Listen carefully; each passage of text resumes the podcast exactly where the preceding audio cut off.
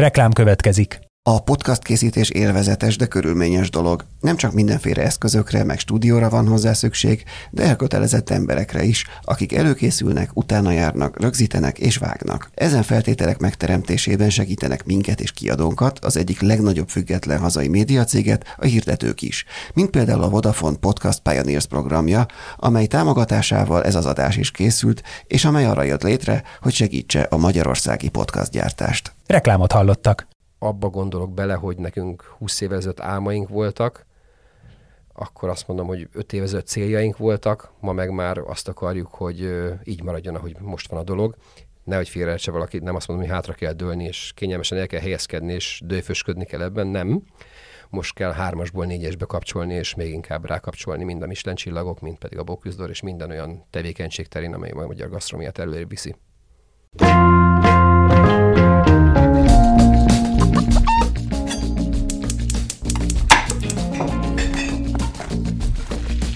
Ez a Filéző, a 24.hu podcastja a magyar gasztronómia úttörőiről. A fine diningtól a háztáig, minden a hazai gasztróról.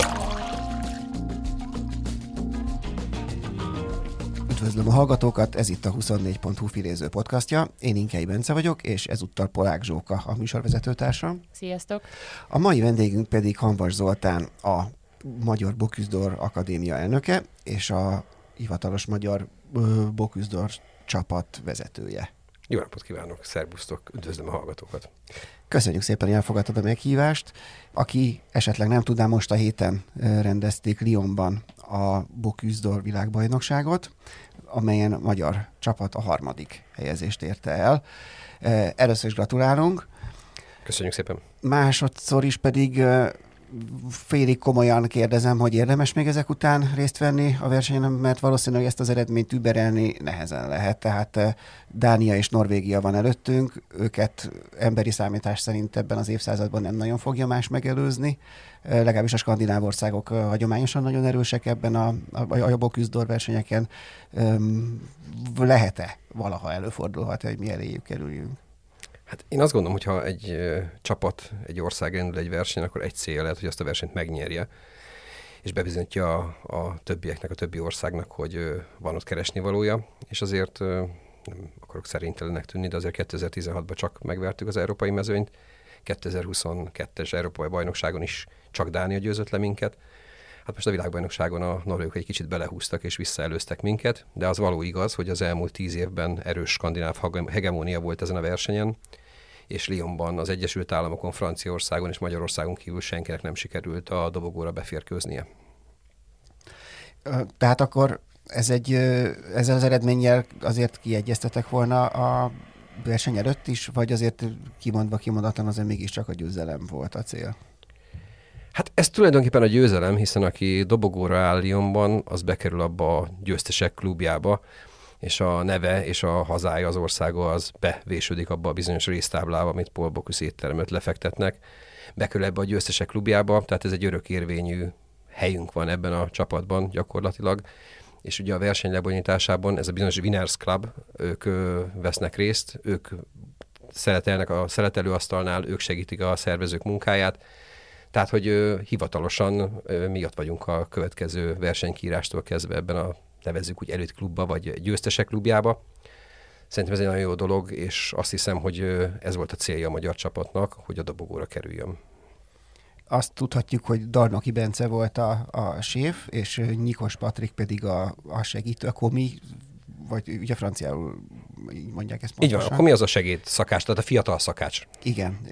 Azt elmondod röviden pontosan, hogy a, hiszen valószínűleg azért a hallgatók közül sem mindenki van tisztában, ez, vagy sincs mindenki tisztában ezzel, hogy pontosan hogy néz ki egy ilyen versenynek, és, és mi a, hogy néz ki a csapat felállás, mi, mi, mi röviden hogyan zajlik ez a verseny. Vegyük először a csapatot, ugye Csapat. minden ország négy főt delegál, aki szűken véve négy fő, hát ők pörögnek a köztudatban azon kívül egy, hát azt gondolom, egy 12 fő stáb segíti az ő munkájukat, hogy itt sikeresek lehessenek. A versenyző ugye Dalnoki Bence, ott egy kikötés vagy 23 évesnél idősebbnek kell lenni a versenyidőpontjában. Boküzda nagyon sok figyelmet fordít a következő generáció nevelésére, ezért mindig kell a csapatban lenni egy 22 évnél fiatalabb úgynevezett kominak, ő volt a Nyikos Patrik. Van egy coach, akinek a verseny felkészülés időszakában minden tervezés, szervezés és mindennek a tökéletesítése a feladata, viszont a versenyre már csak verbálisan segítheti a csapatot, és nem is nyúlhat semmihez sem. Viszont ő méri az összes időt, ő, ő vezényli a teljes versenyt le, és van egy nagyon kényelmes pozíció, aki pedig beül a zsűribe, hiszen a Boküzdoron minden ország egy főt delegál a zsűribe, ők ketté vannak osztva, az egyik az egyik témát, a másik a másik témát kóstolja, és át is kötnék arra, hogy a Boküzdoron hagyományosan mindig két téma van, ugye 24 csapat vesz részt rajta, kontinentális selejtezők előzik meg a Lioni döntőt, ami mindig páratlan évben van, és az európai döntőről ugye 11 ország delegálódik a Lioni döntőre, és mindig két téma van, 5 óra 35 perc a teljes verseny, 5 óra elteltével az egyik témát kell prezentálni, majd 35 perc elteltével minden csapatnak a másik témát kell prezentálnia. A pontozás, ugye van egy konyhai zsűri rész, ahol különböző az előbb beszélt Vinerses és francia szervezők vesznek részt benne, ez egy nemzetközi konyhai zsűri, és a pontozó zsűri oszt, osztódik ketté felé, és mondom az egyik fel az egyiket, a másik fel pedig a másik témát kóstolja. Hogyan készül a csapat a versenyre? Ugye, ha jól olvastam, másfél évig ö, készült. Tehát, hogy hogy néz ki egy napja a felkészülő csapatnak? A másfél évet azt, azt, azt úgy vegyük, hogy a, tehát már a kontinentális döntőre inkluzív, azért kezdve volt egy négy hónapos megszakítás, hiszen márciusban lezárult a kontinentális döntő, és csak augusztus elején kezdtünk el foglalkozni a világdöntővel. Ugye szeptemberben hozták ki az első alapanyagot, ami az ördöghal volt, a Jakab kagyló és a sima kagyló, amit nagy meglepetése tára kellett prezentálni. Hosszú éveken keresztül a vegán, vegetáriánus vagy a haltém az mindig tányéron volt de most tára kellett tálalni. Úgyhogy Itt mi a különbség a kettő között? Hát az egyiken az a különbség, hogy egy tára pakolunk föl, aminek 90 cm az átmérője, meg van határozva a súlya, magassága, mivel lehet díszíteni, mivel lehet dekorálni. Azt a tárat ki kell adni a konyhának adott időben, ez a második tétel egyébként mindig, tehát először mindig a tányérszerviz van. Azt bemutatják a zsűrinek, bemutatják a közönségnek, elviszik lefotózni, majd kimegy a csapat, és fölporciózza, és úgy kerül a zsűri elé. Tehát ez a tál téma.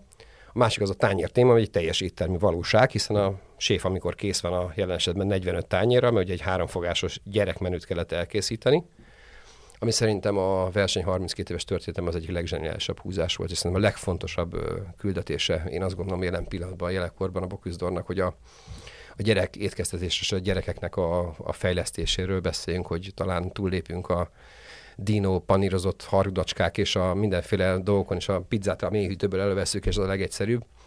És egy nagyon izgalmas téma volt, három fogás volt, egy hideg vegán ételt kellett elkészíteni sütőtök bevonásával, a főétel az melegnek kellett lennie, és ott egy tojást, egy egész tojást kellett tartalmazni, és a tojást azt nem csak úgy belekevertük, hanem annak szemmel láthatóan érzékelhetőnek kellett lennie.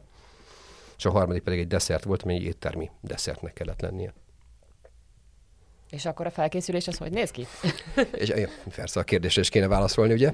Tehát a felkészülés az úgy néz ki, hogy befejeztük a, az EB-t, ugye másodikok lettünk, kicsit visszamentünk dolgozni az étterembe, és arra koncentráltunk, és szeptembertől indult az igazi felkészülés, kiadták az első témát, Ördöghal, azt nyilván van az embernek egy két-három hónapja, nem tudja, mikor jelentik be a második témát, és egyébként sosem fordult elő a verseny történetében, ez is szerintem egy ilyen kis szigorítás, meg nehezítés a csapatoknak, hogy összesen másfél hónappal, tehát karácsony előtt jelentették be tulajdonképpen, hogy mi a másik téma. Ráadásul mindenki azt várta, hogy egy valamilyen egy ételt kell csinálni, és hogy az, hogy három fogásban kell egy gyerekmenőt készíteni, itt már erre a utolsó egy hónapban gyakorlatilag úgy kell készíteni, hogy az utolsó egy hónapban már össze kell állni a terseny, teljes versenymunkának, és egy legalább egy 15-ször, minimum 15-ször el kell gyakorolni teljes versenykörülmények között teljesen időre, abban az időpontban kezdeni, azt az üvöltő, hangos, zenés hanghatásokat, tehát hogy nehezen tudjon kommunikálni a csapat egymással. Mindent igyekeztünk modellezni. Egy az egyben a versenybox volt fölépítve, ugyanazokkal az eszközökkel, tányérokkal, tálakkal dolgoztunk. Tehát az utolsó egy hónapnak ez volt a forgatókönyve milyen hosszú utat járt be a magyar gasztronómiahoz, hogy onnantól kezdve, hogy először részt vettünk, részt vettett a magyar csapat a versenyen, és, és most pedig már rendszeresen dobogós vagy dobóközeli helyezést ér el a magyar csapat. Ez viszonylag rövid idő alatt zajlott le ráadásul, ha jól tudom. Hát ez egy ilyen, hogy mondjam, egy kis magyaros történet, és szerintem sok időt nem érdemes erre ráfecsérelnünk mert azért volt két próbálkozás a Magyarországnak a, az európai döntőn való részvételre, ez 2011-et megelőző időszakban, és 2012-ben Brüsszelben sikerült először egyébként Szél Tamásnak kivívni, és a magyar csapatnak a Lioni részvételt a kontinentális döntőről. És onnantól kezdve több-kevesebb sikerrel szerintem fölfelé ível a pálya. Nyilván az egyik csúcs az 2016-ban volt, az európai döntőn, amit mi rendeztünk ráadásul, és mi nyertük meg. És utána a Lioni 17-es verseny negyedik lett a csapat, épp hogy le, le, egy banális héj miatt lecsúsztunk a dobogóról, viszont a legjobb hústálat elhoztuk. Aztán ugye volt egy újabb versenyciklus, és most ö, megint ö, sikerült. Úgyhogy én azt gondolom, hogy egy ilyen stabil a, az élmezőnyben tartozunk, tehát én ezt kimerem jelenteni jelen pillanatban ezzel a csapattal. Aztán meglátjuk, mit hoz a jövő, de hát mindenki azon dolgozik nálunk az akadémiában, hogy itt állandósítsuk a helyünket, és minél többször hívjuk föl Magyarországra a figyelmet ezen a csatornán is. És egy ilyen elismerés mennyire helyezi fel Magyarországot a gasztronómiai térképre, vagy már ott van, vagy csak aláhúzza, vagy, vagy mit jelent ez? Hát én biztos, hogy ez hozzáad az én véleményem szerint, vagy úgy is fogalmazok, hogy nem veszel belőle, hanem ezt segíti ezt a folyamatot, de hogyha mondjuk visszatekintünk egy-két évre, azért elég jó időszaka van a magyar gasztronomiának, hiszen november 3-án megjelent a Michelin Guide, ami ráadásul már nem csak Budapestet, hanem az egész országot térképezi, nagyon nagy szerencsére, hiszen két csillagos, egy csillagos éttermeket, zöld csillagos éttermeket, pipgurman éttermeket fedezett fel vidéken. Ez szerintem nagyon-nagyon jó a magyar embereknek is, egy pici iránytű, hogy hol érdemes menni, picit a, talán az önbecsülésünket, a szakmai becsülésünket is emeli. Meg hát egy hihetetlen, hihetetlen jó jel a külföldiek számára, hogy itt bizony van izgalmas élet, és a természeti és a fővárosnak a szépségei mellett, meg a természeti csodáink mellett egy nagyon lüktető és érdekes gasztromia van, nem is tudom, hol olvastam, hogy a harmadik, negyedik döntési szempont egy utazás megkezdésénél, hogy éppen abban az országban, vagy régióban milyen gasztronómiai kínálat van. Tehát egy nagyon-nagyon fontos dolog. És egyébként azon is mérhető, hogy Lyonban most nem csak a magyar csapat versenyzett, hanem volt egy ilyen Magyarország, fogalmazunk, hogy legszebbik vagy legfinomabb arcát bemutató magyar stand is, ahol már print formában megjelent a Michelinnek a magyarországi kájgya, és a legnagyobb érdeklődés volt, amiatt tehát több százat vittek el magukkal, mert az látszik, hogy egy, egy fontos iránytű a, a turisták körében. A Bocuse meg én azt gondolom, hogy olyan, olyan média érdeklődés volt, és akkora hírverése volt ennek, és minden oldal hozta azt, hogy Magyarország, nem csak Magyarországon, hanem Európában is, vagy a világon is, hogy Magyarország bekerült az első háromba, hogy én nagyon bízok benne, hogy nagyon sok emberben elindítja azt a vezérhangját itt külföldön, hogy esetleg meglátogassák a Magyarországot, a magyar turizmust, a magyar gasztronómia és a magyar vendéglátásnak az épülését szolgálja ez, hiszen nagyon-nagyon-nagyon csúnya vérzivataros időkön vagyunk túl, és akik túlélték és tudnak dolgozni, azoknak szerintem ez óriási segítség tud lenni a jövőben. Hogy lehet, hogy például olyan nagy gasztronómiai nagyhatalmak, mint például Franciaország, ugye ráadásul rendezőként is őket például ilyen, hát ők hanyadikak lettek a végén, nem is? Ötödikek. Ötödikek. Lettek. Tehát, hogy akkor őket így elég simán megelőzte a magyar csapat például, ez, vagy, vagy Japánt is mondhatnám, ami szintén ez mi, mi, mi múlik szerinted? Hát én remélem, hogy azon múlik, hogy jobb ételt készítettünk ezen a versenyen adott időpontban. Azt azért a franciák védelme nem mintha rászorulnának, azért mondjuk el, hogy egy 24 éves nagyon fiatal hölgy volt a versenyzőjük, és egy nagyon-nagyon megsüvegelendő történet az, hogy ő az ötödik helyre kormányozta be Franciaország hajóját ezen a versenyen. A japánokhoz ők, ők vegyesen szerepelnek azért, hol, hol jobban, hol kevésbé jobban tényleg a skandinávok, a franciák, és a skandinávokat azért tágabban értelmezve nem csak Norvégia, Dánia és Svédország, hanem Izland és Finnország is nagyon komoly erő, illetve igen, az angolok is nagyon-nagyon ígéretes munkát, tehát a kóstolás során az angolok és az amerikaiak is nagyon jó munkát tettek le az asztalra, és szerintem öröm nekünk az, hogy mi ebbe a táborba tartozunk, és reméljük, hogy hosszan meg tudjuk őrizni a helyünket ebben a dologban, mert itt mondom, csak a pozitívumát látom ennek a dolognak.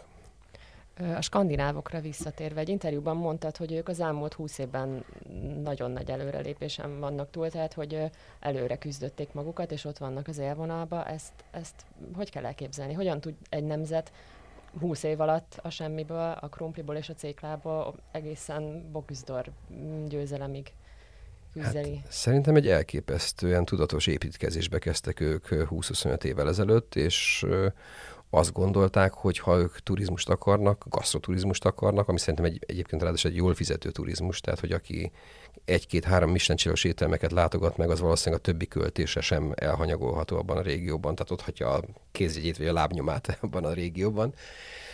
És ők azt gondolták, hogy a Bocuse Doron és a Michelin keresztül vezet az út arra, és szerintem az ő példájuk az egyértelmű bizonyíték arra, hogy a világ legjobb éttermei pörögnek jelen pillanatban Skandináviában, és az a világ gasztronómiájának az egyik súlypontja, ez az Oslo, Stockholm, Kopenhága hármasban található hiszen elég, ha csak arra gondolunk, hogy tavaly a Noma éppen harmadszor lett a világ legjobb étterme, most éppen a Geránium lett tavaly, vagy igen, most már tavaly évben a legjobb étterem. De hát mind a három országban van három csillagos étterem, dinamikusan fejlik a gasztronómia, és eltökélték azt ők, szerintem nagyon jó példa arra, hogy nekünk is esetleg ez az út ez beválhat, hogy ők azt mondták, hogy amit kiveszünk a tengerből, amit ö, megtalálunk az erdőbe, és összeszedünk a mezőn, azt mutatjuk meg, és a mi saját technológiáinkat, fermentálás, savanyítást, hadd ne soroljam, szerintem ezt azért mindenki azt gondolom ismeri, ezt teszik az asztalra, és ezen keresztül mutatják be a gasztronómiájukat, ami én azt gondolom, hogy Magyarország számára is ez a követendő, hogy a mi saját kultúránkat, a saját ételeinket, a saját alapanyagainkat mutassuk meg a világnak, és bátran és büszkén vállaljuk föl, hogy mik azok, amik a magyar ételek és a külföldiek számára egyediek, és csak itt megtalálhatóak. És mik ezek például? Mert gondolom, hogy nem a, a most mit tudom, a leg, legtipikusabb nem, nem, nem a gulyásra, meg a pörköltre gondolsz csak, hanem hogy mik azok, vagy, vagy igen? Te, pont a gulyásra gondolok. Tehát, hogy a gulyást azt igenis meg. Tehát azt én azt gondolom, az egy nemzetkincs. Uh-huh.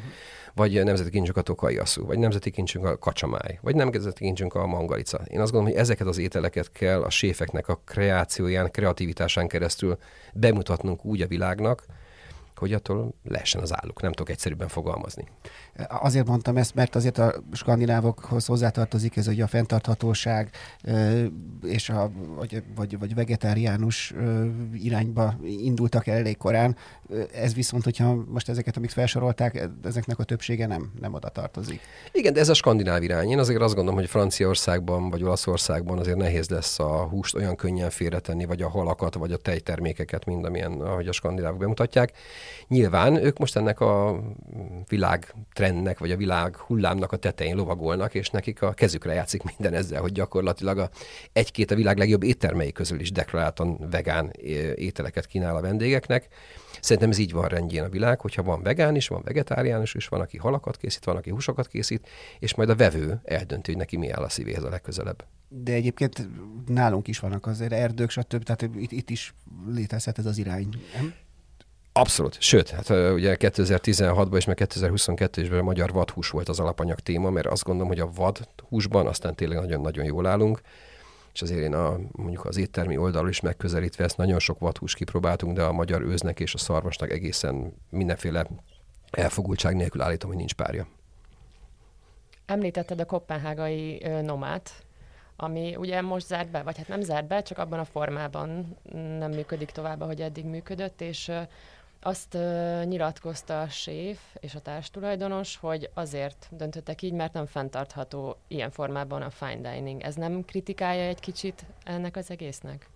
Én aztán tényleg nem jövök ahhoz, hogy René Redzepivel vitatkozzak, vagy más a véleményem, de én azt gondolom, hogyha valaki fenntarthatatlan és uh, anyagi csőd előtt áll, akkor nem azt mondja, hogy 24 végéig még nyitva tartom, még két évig belepumpálom a pénzt, és uh, nem akarok nyitva, le, vagy nyitva leszek még, mert nekem az veszteséget okoz, és ez nekem örömet okoz. Én azt gondolom, hogy ez egy jó nagy adag marketing rendszer, és az eddig is csúcson lévő étterem még inkább előre tartóan és előre tartóan tele lesz. Aztán mi meglátjuk, hogy 24 évben valóban bekövetkezik ez a dolog, amit most mondanak. Én azért ezt kételkedek benne te valamikor a 80-as évek végén kezdtél el. 88-ban. 88-ban, tehát pont a, a, a rendszerváltást azt már, azt már a, a szakmába dolgozva érted meg. Beszéltél egy korábbi interjúban arról, hogy már nem is tudom pontosan milyen kifejezés használtál. A sötét középkor. Sötét középkor volt a, a, azt megelőző évtizedeknek a magyar gasztronómiája. Ez, ezek a beidegződéseket, ezeket szerinted már a végleg sikerült leküzdeni, vagy kiírtani a, a magyar gasztronómiából, vagy azért még megvannak? Büszkén és örömmel mondanám azt, hogy sikerült, és már nincs erre utaló jel, de hogyha azért elmegyünk étterembe, és az étteremi valóságot látjuk, akár Budapesten, akár vidéken, hát azért bele tudunk futni még nagyon csúnya dolgokba. De én azt hiszem, hogy viszont aki tájékozódik és próbál azért hírforrásból tájékozódni, hogy hova érdemes elmenni, azért ma már Magyarországon nem nagyon tudunk olyan 20-30-40 kilométeres sugarú kört rajzolni, hogy ne tudjon az ember elmenni egy olyan étterembe, ahol ő tisztességesen fog enni, és jót fog kapni, és nem fogják becsapni.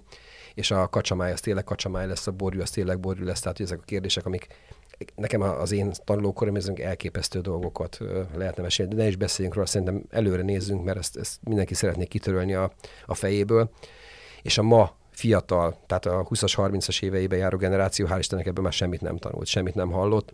Nyilván, mikor így mi időzelbe öregek össze, még sztorizgatunk ezekről a dolgokról, de ma egészen másfelé megy a világ. Az internet korában kinyílt, mindenki tájékozódik. Én bízok benne, hogy a Magyarország 100-200 legjobb éttermeinek a séfei beszélnek idegen nyelven, vagy előbb-utóbb fognak idegen nyelven beszélni.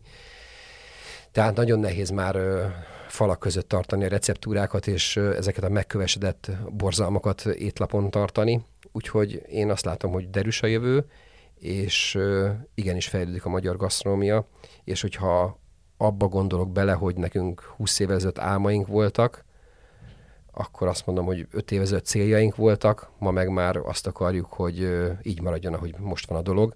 Nehogy félreértse valaki, nem azt mondom, hogy hátra kell dőlni, és kényelmesen el kell helyezkedni, és dőfösködni kell ebben, nem. Most kell hármasból négyesbe kapcsolni, és még inkább rákapcsolni mind a Michelin csillagok, mind pedig a Bocuse és minden olyan tevékenység terén, amely a magyar gasztromiát előre viszi.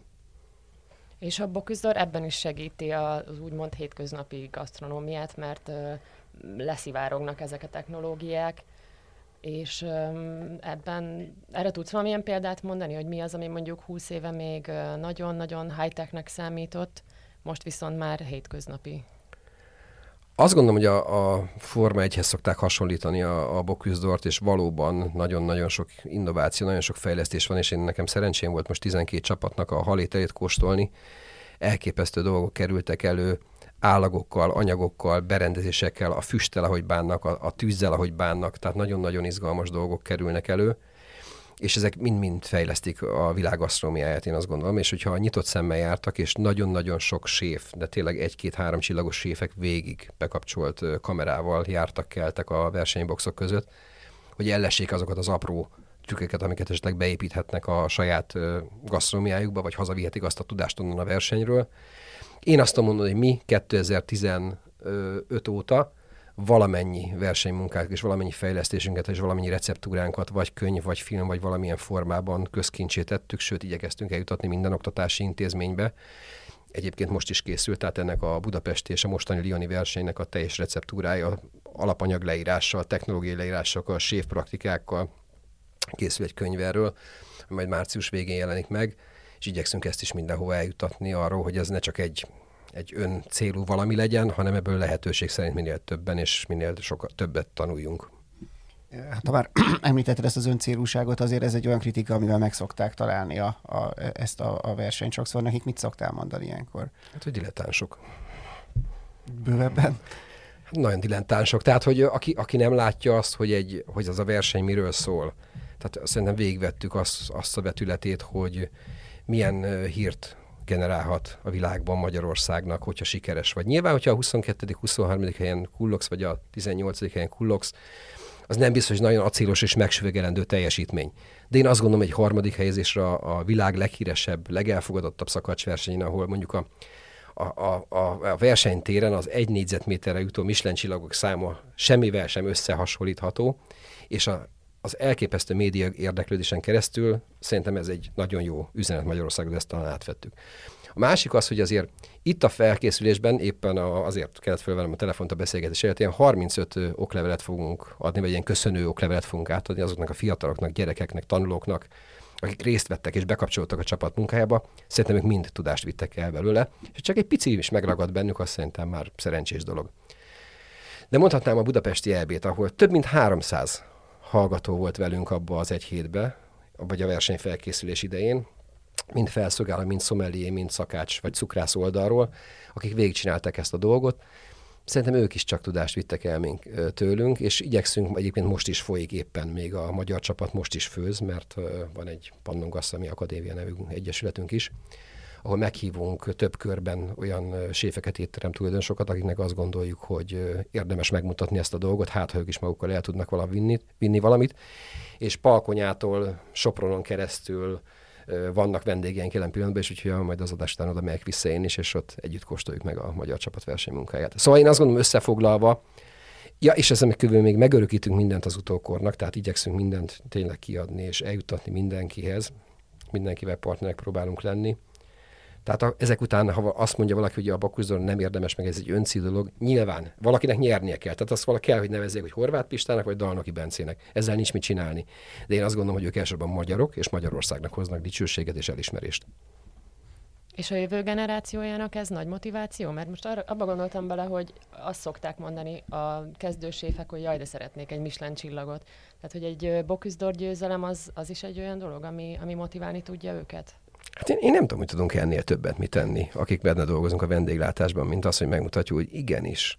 Tehát az előbb mondtam, hogy álmaink voltak. Tehát amikor én kezdő szakács voltam, álmodtunk arról, hogy úristen, van, hogy van olyan, hogy Bocuse verseny, tényleg van olyan, de hát nem esélyünk sem zsarulni. És álmodtunk arról, hogy vannak Michelin csillagok, vagy Michelin csillag.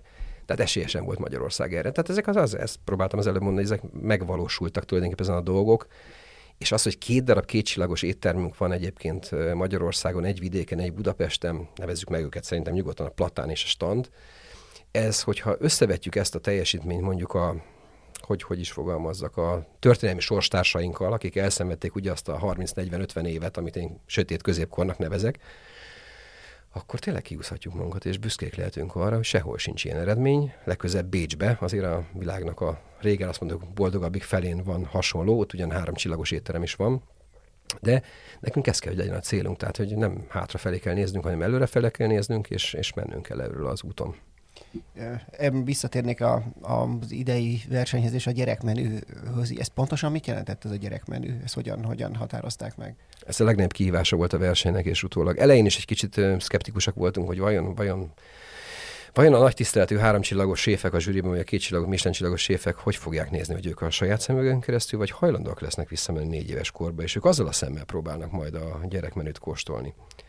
És egyébként bebizonyosodott, mert a szervezők azért megcsinálták azt a kis csalafintaságot, hogy öt tündéri gyereket behoztak ebből az életkorból, akinek egy külön díjat kaptak, mint egyébként Japán vitt el a gyerekzsűrnek, ami nem számított bele a versenybe.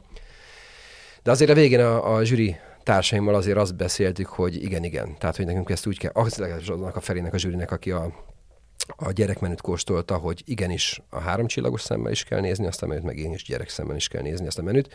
Mi egyébként ezt az utat választottuk, hogy óriási kihívás legyen egy, egy tapasztalt öregróka séfnek megkóstolni ezt a ment, és találjon benne izgalmat, de ugyanakkor nagyon figyeltünk arra, hogy egy gyereknek is élvezhető legyen, és ne eltolja magától első látásra a tányért, hanem próbáljon meg az a tányér úgy kinézni, hogy azt ő szemmel már meg akar enni, és meg akarja kóstolni. Szerintem azért tegyük szívünkre a kezünket, hogyha három-négy éves gyerekeknek azt a menüt, amit most itt mi elkészítettünk, én sajnos ez nem a hétköznapok menüje a mai gyerekeknél, de mindent el fogunk követni. Ez a másik törekvés egyébként a Magyar Bokuzdor Akadémiának, hogy hogy tudunk valahogy segíteni ebben az egész dologban, hogy, hogy a gyerekeket, ha már a Bokuzdor ezt zászlára tűzte ezt a dolgot, akkor hogyan lehet ezt a hétköznapokban leképezni ezt az egész dolgot. Igen, tehát akkor itt a, úgy volt meghatározott, tehát akkor azt jelentette ez jelen esetben a gyerekmenü, hogy, hogy nem, nem méretben, vagy ilyesmi, hanem, hanem hogy egyszerűen úgy nézzen, tehát hogy gyerekszemmel is kívánatos, vagy, vagy dolog legyen. Így van. Elhoztam magam egy menükártyát, és mutatom nektek közben, de ezt majd úgyis a, a hadd legyen ennyi hazai pályaelőnye, hogy a honlapunkon mindenhol megtalálhatók a hivatalos fotói az ételnek, és ugye itt egy különböző sütőtök formájú Halloween sütőtökből kivált valamivel volt a tetején ennek a tojásflennek. Az előétel is egy ilyen virágos, barátságos valami volt, tehát az a, a, a desszert az pedig ugye az a tipikus mondás, hogyha minden nap egy almát veszel, akkor a lehetőség szerint a doktort azt majd távol tartja. Ez angol még jobban hangzik ez a mondás, hogy a menükártyán rajta van. De tényleg én azt gondolom, hogy ha gyerekek minden nap megennének egy almát, az már nagyon-nagyon sokat segítene mindenkinek, mert minél több gyümölcsöt és zöldséget ennének, úgyhogy azt gondolom, hogy ez így van. Jól. Ennél, ha jól értettem, annyi volt megadva, hogy gyerekmenü, ö, sütőtök és tojás, és minden más nektek kellett körülötte megálmodni, kitalálni, igaz? A sütőtök egy picit bővebben értékelve, tehát hogy ilyen 8-10 féle tökfajtát lehetett használni, mi a sütőtököt választottuk egyébként, és az előételnek ugye hidegnek kellett lennie, tehát hideg ételt kellett prezentálni vegán módon, az volt az előétel, és a főétel, úgynevezett főétel volt, amelyik vegetáriánusnak kellett lenni, csak a tojás lehetett benne állati fehérje, egy mártást kellett mellé kínálni, és a desszert az pedig volt egy ilyen éttermi valóságot leképező desszertnek kellett lenni, amit szintén hidegen kellett tálalni. És az óriási kihívás, hogy 45, tehát ennek a 45 tányérnak egy időben pontban kellett elmenni a konyháról, ez óriási logisztikai feladat is volt a csapatoknak, hiszen hatalmas helyigénye van ennek, úgyhogy ez elkészüljön. Úgyhogy küzdött vele szerintem derekasan mindenki ezzel a dologgal, de azért megküzdöttek vele a csapatok.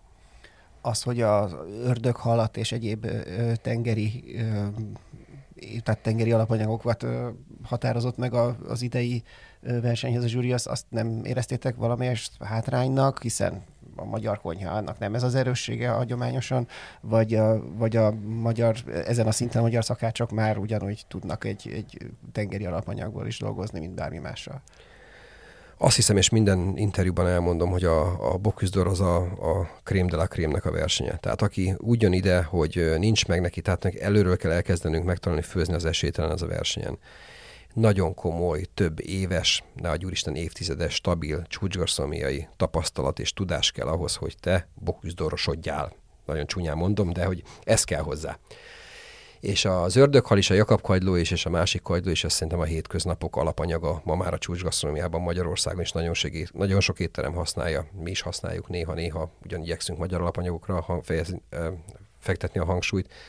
Ettől függetlenül ezek olyan alapanyagok azért nem óriási kihívás. Szerintem a gyerekmenü az nagyobb kihívás volt mindenkinek, hogy tényleg eldöntse azt, hogy melyik irányt válassza, és azt úgy megcsinálja, hogy az nagyon izgalmas legyen a zsűri számára. Tehát egy ördöghalai magában egy nagyon-nagyon izgalmas, jó alapanyag, Jakab hagylóval kiegészítve. Szerintem azok, azok azt gondolom, hogy ez kisebb fejtörést okoztak a csapatoknak. Én még visszamennék a, egy kicsit a, a nem pont a sötét középkorba, de a, a, a, az, hogy te igazából akkor is te a Fórum Hotelben dolgoztál, ugye? Nem tudom, ott, ott, ott azon pontosan a Bécsi, nem a Bécsi kávézó, vagy az, igen? De, akkor még a Bécsi kávézónak a, szerintem az a legjobb ország legjobb cukrászdája volt. Hát én is úgy emlékszem, hogy az egy legendás. Nem kérdés. Tehát te igazából te azért alapvetően elkerülted ezeket a nagyon ö, olyan helyeket, amik, mert utána, és utána pedig a Kempinskihez ö, mentél, nem? De vagy nyugodtan Én a tanulóéveimre gondoltam azt a részt, tehát én 88-ig azért olyan éttermekben fordultam meg, Ludláb étterem, Maros utca sarkán, meg a régi országház étterem a Várban, amik azért igyekeztem nagyon gyorsan elfelejteni, és a, én azért választottam a fórumot, én nem voltam abban a szerencsés helyzetben, azért akkor egy picit más rendszer volt még, tehát még nem olyan egyszerű volt jó helyre elmenni dolgozni. Ma már kapva kapnak a jó szakemberek utána a legjobb helyek Magyarországon, akkor az még egy óriás kihívás volt, hogy valahogy, ha neked nem volt egy hátszeled valahonnan, akkor te a fórumba dolgozhassák Kala Kálmánál, vagy László Györgyel, a, nekem ők voltak az első mestereim. Én onnan tekintem egyébként az én szakmai utamat egyébként, hogy onnan indult el de amikor letudtam a hazám szolgálatát másfél éven keresztül a néphadseregben, akkor utána az első dolgom volt az, hogy azért elmenjek nyugatra, és én majdnem három évig kóboroltam Franciaországba és Németországba, és mikor nyílt a Kempinski itthon, az volt az első ilyen igazi, nyugati szemléletű, külföldi séffel és külföldi sztenderdekkel, alapanyagokkal dolgozó ház, akkor jöttem haza.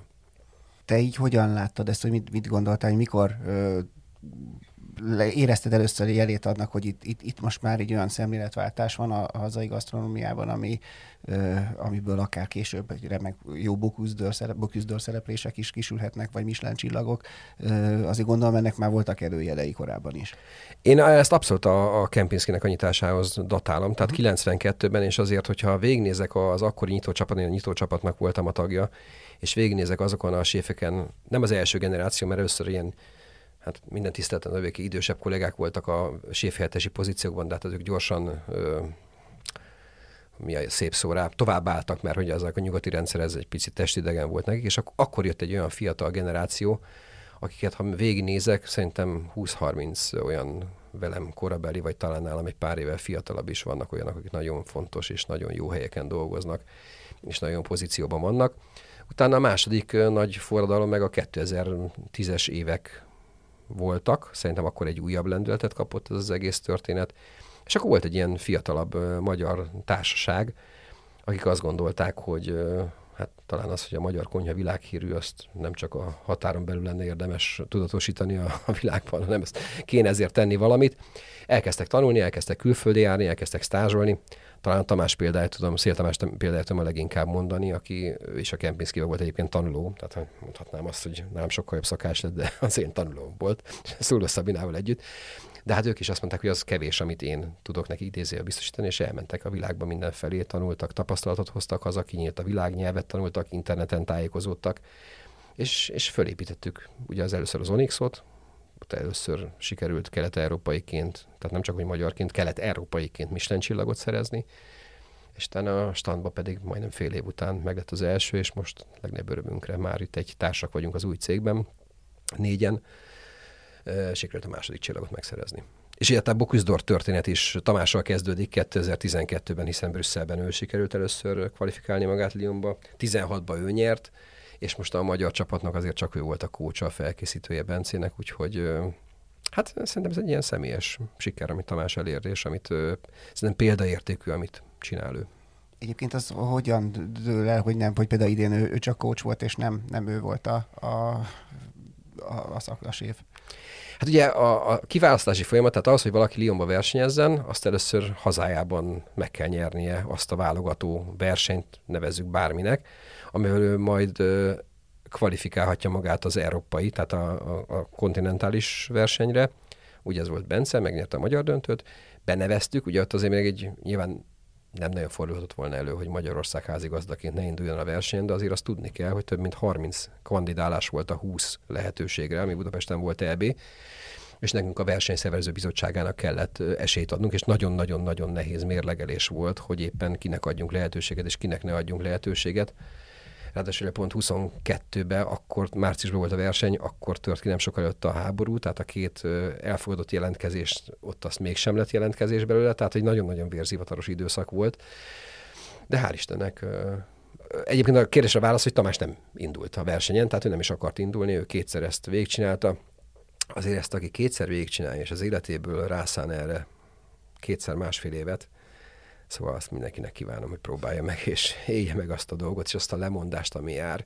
Tehát azért ezt úgy kell elképzelni a versenyfelkészülést, hogy hétfőtől szombatig gyakorlatilag az a szűk embert négy ember össze van zárva, szinte éjjel-nappal, az éjjel nyilván túlzás, de azért 6-szor 12-14 órában egy héten azért az, az, az, meg, az megküzdésre való okot adó történet, úgyhogy, úgyhogy koncentrálj, nem morogjál, kedves legyél a többivel, ne legyen összezördülés, olyan forma idézítés legyen, hogy lehetőség szerint a legjobban nyilván a versenyidőpontjában menjen ez a dolog.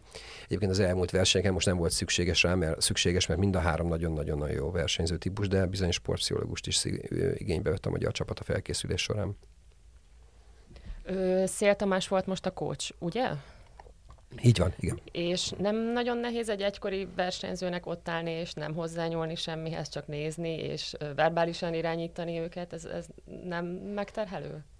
Szerintem a Tamás ultra profi, elfogultsággal beszélek róla, és uh, nyilván a gyakorlásokon el kellett gyakorolni, és nem az volt, hogy hátra bilincseltük a kezét, hogy nehogy véletlenül hozzányúljon valamihez, mert az a baj, hogyha hozzányúlt volna az és észreveszi a konyhai zsűri, az büntet, tehát a szankciós pont, tehát hogy nem lehet semmit tényleg csinálnia. De ő ezt hihetetlen profin végigcsinálta, végrehajtotta, és tudta úgy irányítani a csapatot, hogy lehetőség szerint mindenkivel tudjon beszélni. Nagyon érdekes egyébként, még azról talán nem beszéltünk, hogy a verseny ugye a szervező ország mindig egy úgynevezett harmadik csapattagot is bedob a boxba, tehát a Bence és a Patrik mellett dolgozott a Ugye Lyon mindig a Paul Bicus Institute-nak a hallgatója, az, aki ott a rendelkezésre áll még segíteni, és neki, amiket tőle vártunk feladatokat, nyilván beszél a csapat angolul, de lefilmeztünk mindent, és egy iPad-en keresztül volt bemutatva, hogy neki mit kell csinálnia. Szerintem egy óriási előny volt, hogy mint a zsűristát ott szállni, szerintem nem látott még ilyet, hogy mi filmre vettük volna nekik azt, hogy nekik mi a feladatuk annak a harmadik embernek, és azt is értékeli. Francia ö, nem bennék meg ezt megesküdni rá, hogy francia, mert a, a, az intézet azért renként, tehát egy világgyűjtő hely, és én nem tudom, hogy milyen nemzetiség volt a hölgy. Angol a verseny hivatalos nyelve, és angol is kommunikáltunk vele de még az is lehet, hogy francia volt a hölgy. Köszönjük szépen, hogy elfogadtad a meghívásunkat. Én köszönöm szépen a meghívást. Ö, nektek pedig köszönjük, hogy hallgattatok minket. Ö, tegyétek, tegyetek így legközelebb is. A Filéző podcast adásait megtaláljátok a 24.hu-n, vagy a streaming platformokon. Sziasztok! Sziasztok! Viszontatásra, sziasztok!